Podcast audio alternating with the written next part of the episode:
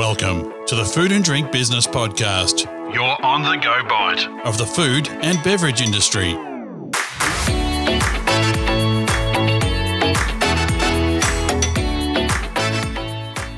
Welcome to the Food and Drink Business Podcast. My name is Grant McHerro, and today I'm once again joined by Kim Berry, the editor of Food and Drink Business and the host of this show.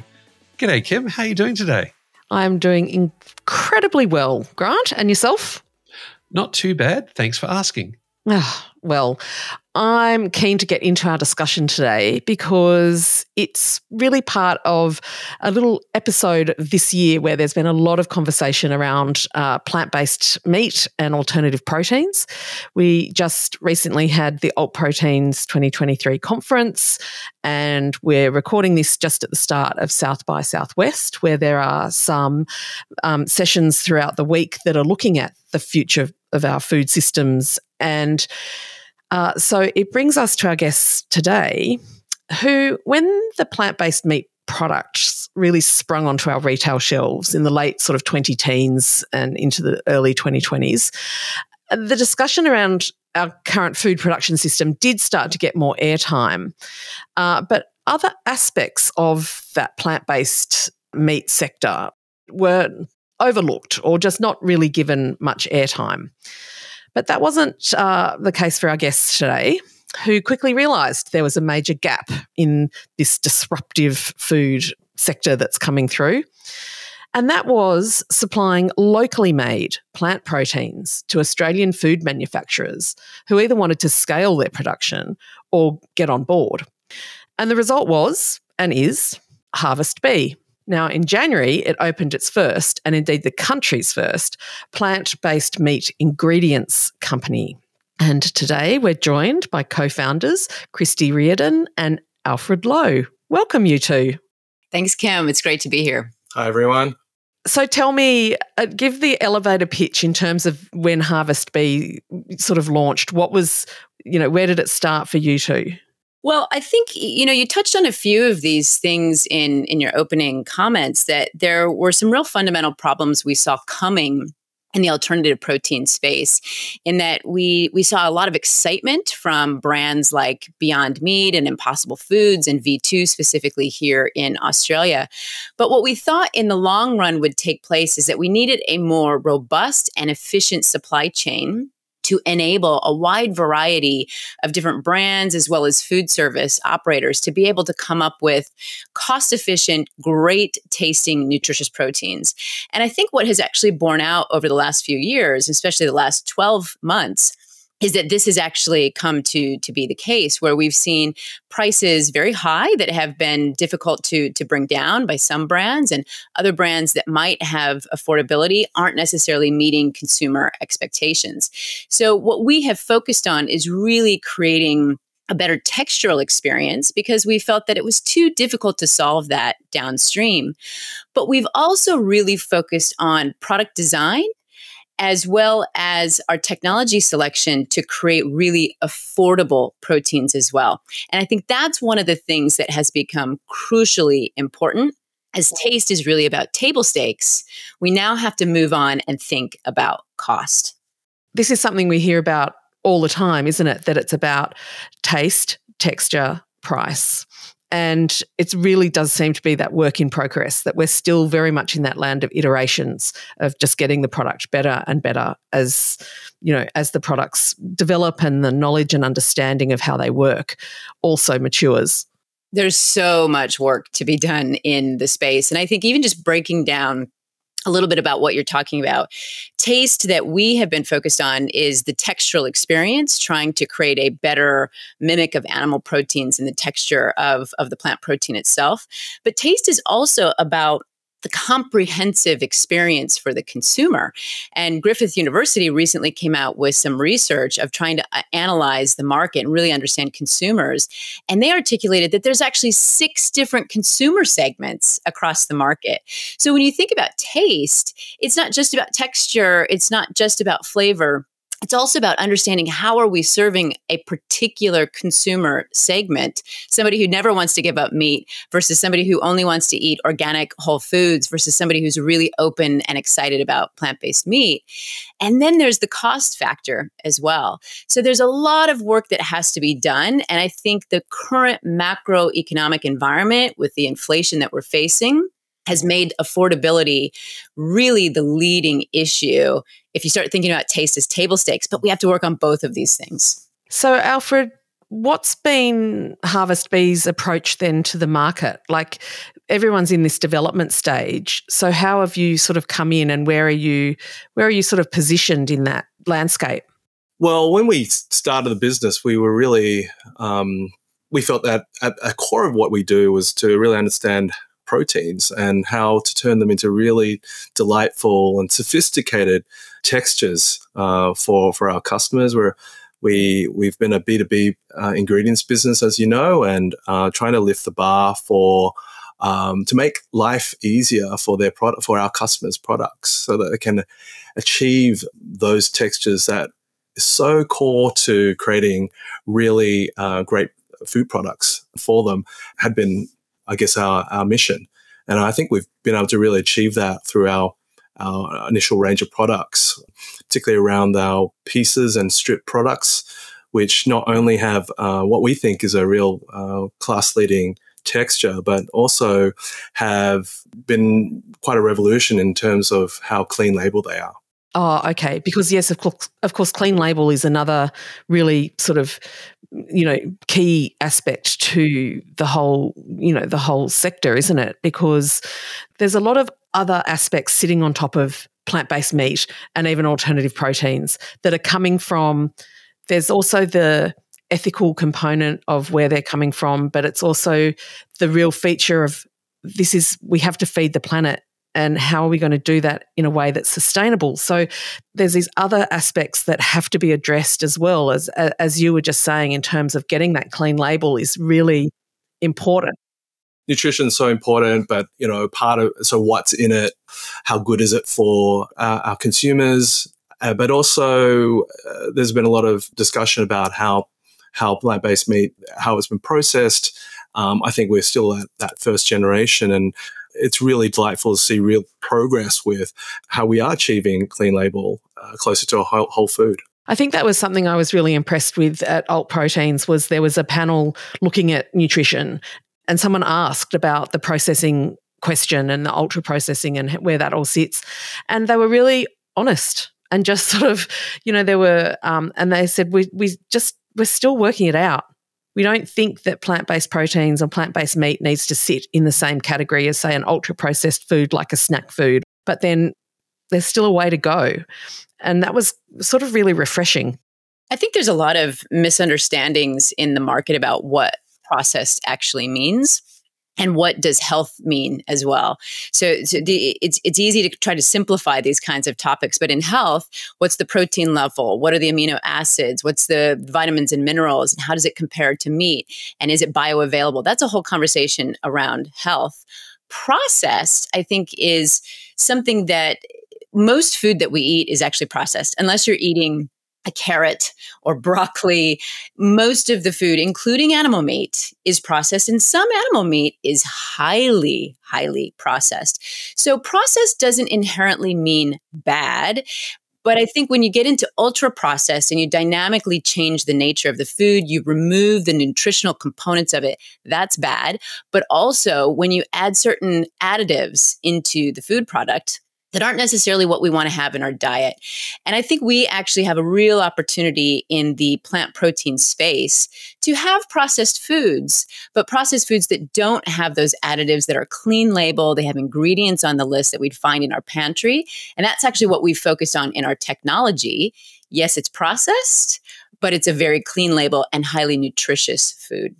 Yeah, nutrition is becoming really rising to the fore here in terms of yeah this is actually there's a there's higher stakes here and particularly if we're looking at, uh, uh, at, at you know making foods that are going to sustain populations all over the world so tell us about the specifics of your actual product?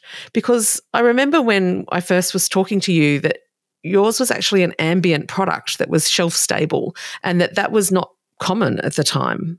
One of the things that we've really done with our product development is think a lot about how do we achieve texture and how do we also achieve affordability. That was always at the outset of Harvest B. So we've selected a product design and a product technology that is, I think, clever in the way that we are able to achieve both of those things. You're right, our product is shelf stable. We utilize Australian grains and we convert them into texturized proteins that are shelf stable for up to 18 to 24 months. This is an incredible idea if you think about remote areas like mining and defense or disaster recovery of having an ability to be able to access protein like that as we got further and further into market, we even found people who were facing here in Australia significant supply chain disruption in their chicken delivery, animal chicken, and they didn't have enough to actually meet government contracts in aged care and hospitals. So they're actually looking at supplementing our proteins that mimic some of that chicken protein so that they can actually meet the obligations that they have in their contracts. Because it's shelf stable, we are able to move it through the supply chain, not only to get that longevity and have access and security to it over time, but we're not shipping around water. So you've got less volume of product that is shipped, and you've also got less cost in transportation because we don't have refrigeration. And in the technology design, the product design that we have, we've actually eliminated certain ingredients. So Alfred was talking a few moments ago about being clean label. We have no methyl cellulose in our proteins we naturally weave the proteins together rather than using a binder to hold them together. But what's important about that is not just the health benefit, but it's a cost reduction because we don't have that secondary ingredient that we're paying for, and we don't have that secondary process either. So, through a number of those elements of product design and technology selection, we've been able to focus on improving taste, texture, but also affordability. What have what have been some of the big challenges there's a there's a nice simple question for you. I think the category right now is in a in a classic period of crossing the chasm which if you or your listeners are familiar with the innovation adoption curve it looks a little bit like a bell curve. It starts small on the left side and then it goes up to a peak in the top. The left side is where you've got your early adopters your innovators and in the center of that bell curve the peak is your mainstream the challenge for an innovative category that is bringing novel concepts and novel products to market is that you have to cross from the consumers that are buying your products as early innovators and adopters into the mainstream. And they're very different buyers. So, what happens, whether you're talking about computers, phones, or the car, every kind of new technology goes through this period that's called crossing the chasm. And when you go from those early adopters, there's a big fall off. It's a it's a pit, it's a chasm. And many people don't make it to the other side because what's required is to change the approach into market, to change the product that fits for the mainstream. That's what we're in right now. And that is hard, hard work for everyone who's involved in the category. It's not just here in Australia, it's in the United States, it's across Europe as well. So, what does that mean? It means what are these multiple consumer segments that we were talking about a, a, few minutes ago? Who are they? What kind of different formats do they need? What kind of different messages do they need? And how do we bring that price point down while we keep the texture strong and we get the flavor right, whether it's going into an Asian segment or a Western segment, whether it's going into a strength building muscle channel or whether it's going into an organic mom channel? These are very complicated questions and it's very hard work but we need a lot of people who are working on this. And what's I think interesting about it is food's not a winner take all category, unlike you would see in traditional technology. What I just described means we need a lot of people working on coming up with unique culinary concepts that are reaching out to all those different consumer segments and getting them excited about how plant protein can be included on their plate. That's so true, isn't it? Like there's not going to be there's not an apple of food. Or do you like that? I love it. Boom fish. Look, you know, I'm not the editor for nothing. Um, yeah, that's really appalling. But yeah, I, yeah. Anyway, uh, th- but that's a really good point. You know that you actually do need a lot of you need a lot of players in this game. So, what's the market like in Australia? I think the market is it's challenging, uh, probably even more so challenging than it is in the United States and in Europe. In part because Australia tends to be a bit more of a follower market than a leader market once trends are established in the United States and in Europe, they tend to come here into Australia. So uh, when you look at when plant based meat came to Australia, it's after it had already been established in Europe and the United States. So these trends and these, these transformations are actually actively being worked through in those markets. And so Australia is a little bit at a little bit of a standstill. That, in addition to the fact that everything got upside down during COVID, typically in food, new trends go into food service and then once they're established and and you can recognize the pattern of what works you move it into retail. But what happened in covid that went upside down because food service wasn't happening and companies needed to drive revenue. So we pushed trends into retail. And a lot of those trends weren't necessarily the right thing. So it confused the retailers, it confused the consumer, and food service was a bit behind. So that whole mechanism is actually transforming right now as well, where we see a contraction from retail and we see a push into food service that we're going to need to give some time to reestablish what what the interesting trends are so that we can then push it back into retail. That's fascinating. That I, I'd never thought of it like that. That's just so interesting because you hear about companies saying we're going into food retail, and I never really appreciated that. You know, that's the role. It's almost like a testing ground in a way that you can really see where the uptake is and where it isn't. That's right. Mm. I'd also probably add that uh, the current household budget are being really strained with interest rates, mortgage repayments, inflation, all that. No category is immune to this this macro global macro impact we have. I think it's more profound in Australia because of our, you know, um, uh, mortgage repayments issues, and uh, it's putting a lot of pressure on um, value, looking for value when you shop at the grocer. And um, I think it's fair to say uh, the category, uh, alternative proteins category, has broadly been not a value buy, not a cheap buy. It's it's it's been a premium product. Uh, we're talking uh, some imported products in forty dollars a kilogram plus, and uh, when consumers and households are when during this economic time, they're looking for how to you know put food on the table and every dollar counts more. Uh, I think I to put a little bit of pressure on the category. Um, coming back to cost again, right? How do we? You can taste great. I think that's table stakes, but can you be affordable? Can you can you make the meet the mark there? And um, I think more work needs to be done for for multiple subcategories in in, in plant based, and um, I think that's where that's where the we ultimately have to get there. But I think it's been brought forward a lot faster, given given given the economic circumstances. So that's a that's a cha- that's a, a challenge, but it's, it's a massive opportunity because I think if we're you need a forcing function like this sometimes to really to get get to where you need to be. Yeah, yeah, absolutely. Uh, because you've been in that B2B space, what sort of companies are coming to you? Are they already established in that plant based meat category, or do you, do you have discussions with companies that are really new to it and, and want to want to come into it? We actually see a variety. So, certainly companies that are already in the space that are looking for a better textural experience that they can work with. It's also more affordable.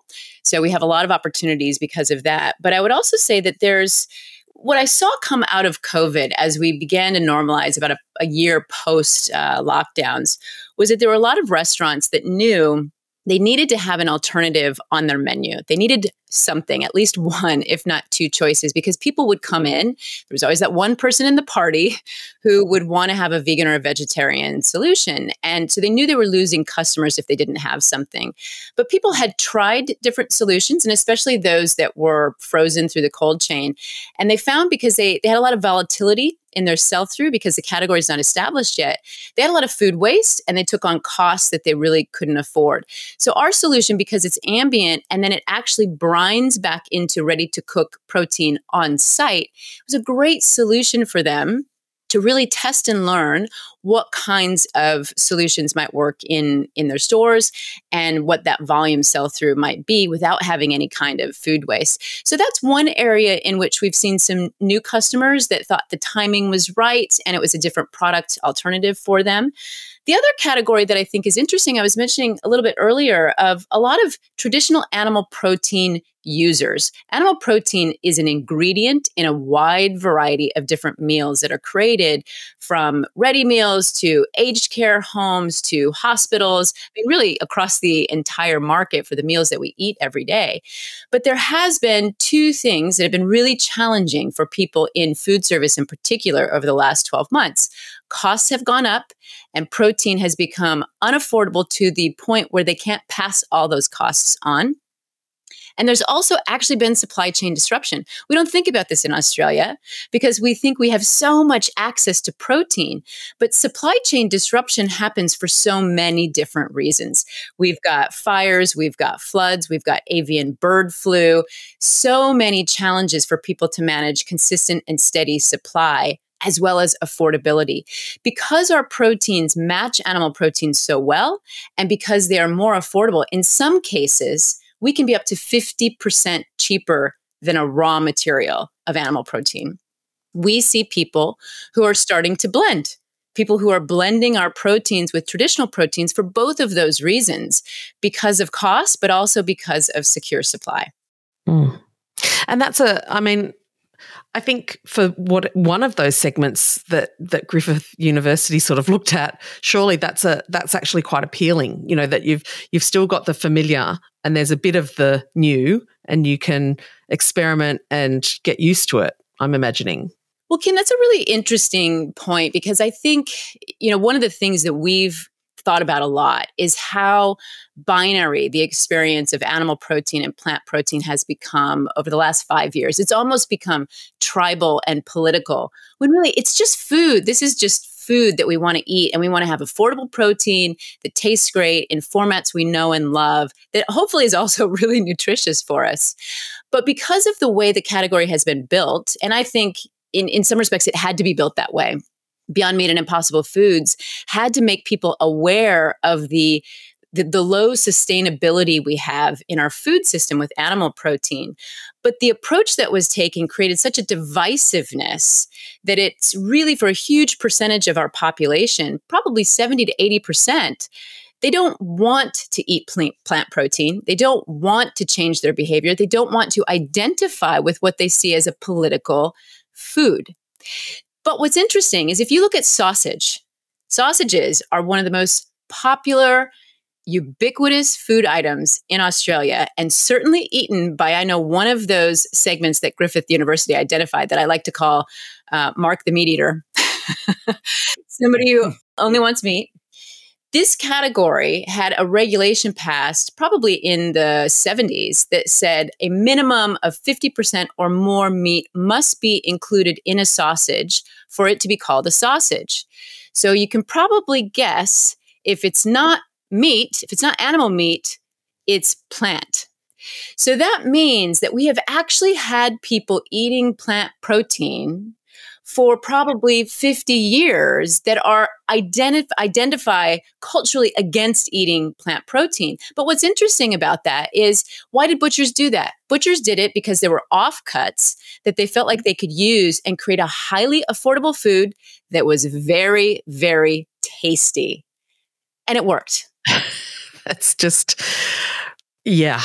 I, I mean, that reminds me of a story of um, some family friends who went traveling through Spain and she was vegetarian. And then she sort of came back just saying there were so many vegetarian options and they were delicious until someone pointed out to her, yes, well, they've all been cooked in like animal fat. that's just, that's a terrible story. But, um, you know, it's a similar idea in terms of people are eating something that they, you know, have some some moral high ground against. Um, Uh, you know, but they've been eating it for, yeah, like 50 years in one of their favorite foods. When we go back to the theory of innovation and going from early adopters that are willing to pay an absolute premium for a food that feels and looks really different and they don't have neophobia, a fear of new foods, and we talk about needing to move into the mainstream, I think we're going to have to consider very different mechanisms to bring products to market. And it needs to be a combination of how we use various different technologies to create great tasting, nutritious, affordable proteins, but just as much on the psychology of the consumer, how we segment, package, and market and message out to those consumers. Yeah. So, uh, what's next? What's next for Harvest B? You guys are, you know, changing the world. So, uh, are you coming? Are you going to develop some um, some B two C products, or are you going to stay sort of really focused on the B two B market? Well, the B2B market is the most important to us. That's where our, our most of our customers reside today. And we're really excited to enable the broader market because, again, we don't think food is a winner take all. We think we need a lot of people participating and engaging in getting customers excited about plant protein on their plate. Um, but we have forayed into the B2C space. And in fact, We've just launched a range of our shelf stable proteins that are now available on Woolworth's online platform, Healthy Life. So, anyone who's interested in giving it a try, it's an ambient kit that is prepared for different types of meat analogs that you can brine back in and cook at home in uh, whatever meal you're you're interested in. Oh, that's well, that's a really exciting development. Uh, and what about the um, what about plant based meat in general? What where where are you seeing that? Do you think more people are coming across that chasm, or you know, is this going to be a bit of a long slog? I think there's a lot more work to be done. I, I, think if you look at the data, look at consumer research in the data, what we would find in, and I'll, I'll make this specific to Western countries, so Australia, Europe, you know, the United States, because I do think it's quite different when you start looking at um, other other countries. In those countries, it is clear that a significant percentage of people would like to reduce their meat intake. So that's good. There's also mixed awareness of the sustainability concerns in animal protein. So to be able to ex- extend, you know, from 40% of the population who wants to reduce to 60 or 70%, we need more awareness about that. Um, and but in terms of vegan and vegetarian consumption, we only see, you know, here in Australia, it's 2% vegan, it's 5% vegetarian. It's probably not above 10% in the United States or in, in Europe. We do see some great traction in Europe with a wide variety of choices, more solutions that are in market, and especially as affordability improves. However, there is still probably 60 to 70% of the population that doesn't seem to really want to eat plant based meat. So I do think whether it's through awareness and shifting perceptions or through product innovation and going back to that, that sausage concept, um, how will we reach out to that 60%, which is where we really start to make a significant change on the sustainability of our food system? Well, what do you think about that, Grant? That's like a pocket, just I don't know, a pocket guide to the current landscape of um, of plant based meat, and one of the industry leaders, really. It's fascinating. And as I've said on a number of times before with this show, the future that was written in the 50s and the science fiction I was reading in the 70s and 80s is now the reality here in the 2020s. So quite fascinating. Um, thank you, you two, for sharing your knowledge and your passion. And it's been wonderful following you since, you know, I think the first article we wrote about you guys in 2020. So keep that progress. It's really exciting to watch. Thanks, Kim. Thank you. Thanks, Kristi. Thanks, Alfred. And of course, thanks, Kim. And thanks to our audience for joining us today. Don't forget, if you enjoyed what you've heard, you can like us on iTunes or your favorite podcatcher, as this helps others discover our show. We'll be back in the not too distant future with another informative discussion. But until then, have a great day. You've been listening to the Food and Drink Business podcast, produced by Southern Skies Media on behalf of Food and Drink Business, owned and published by Yaffa Media. The views of the people featured on this podcast do not necessarily represent those of Food and Drink Business, Yaffa Media, or the guest's employer. The contents are copyright by Yaffa Media. If you wish to use any of this podcast's audio, please contact us via our website or send an email to editor at foodanddrinkbusiness.com.au. You can subscribe to this podcast via your preferred platform and read all the latest news on Australia's food and beverage industry at foodanddrinkbusiness.com.au.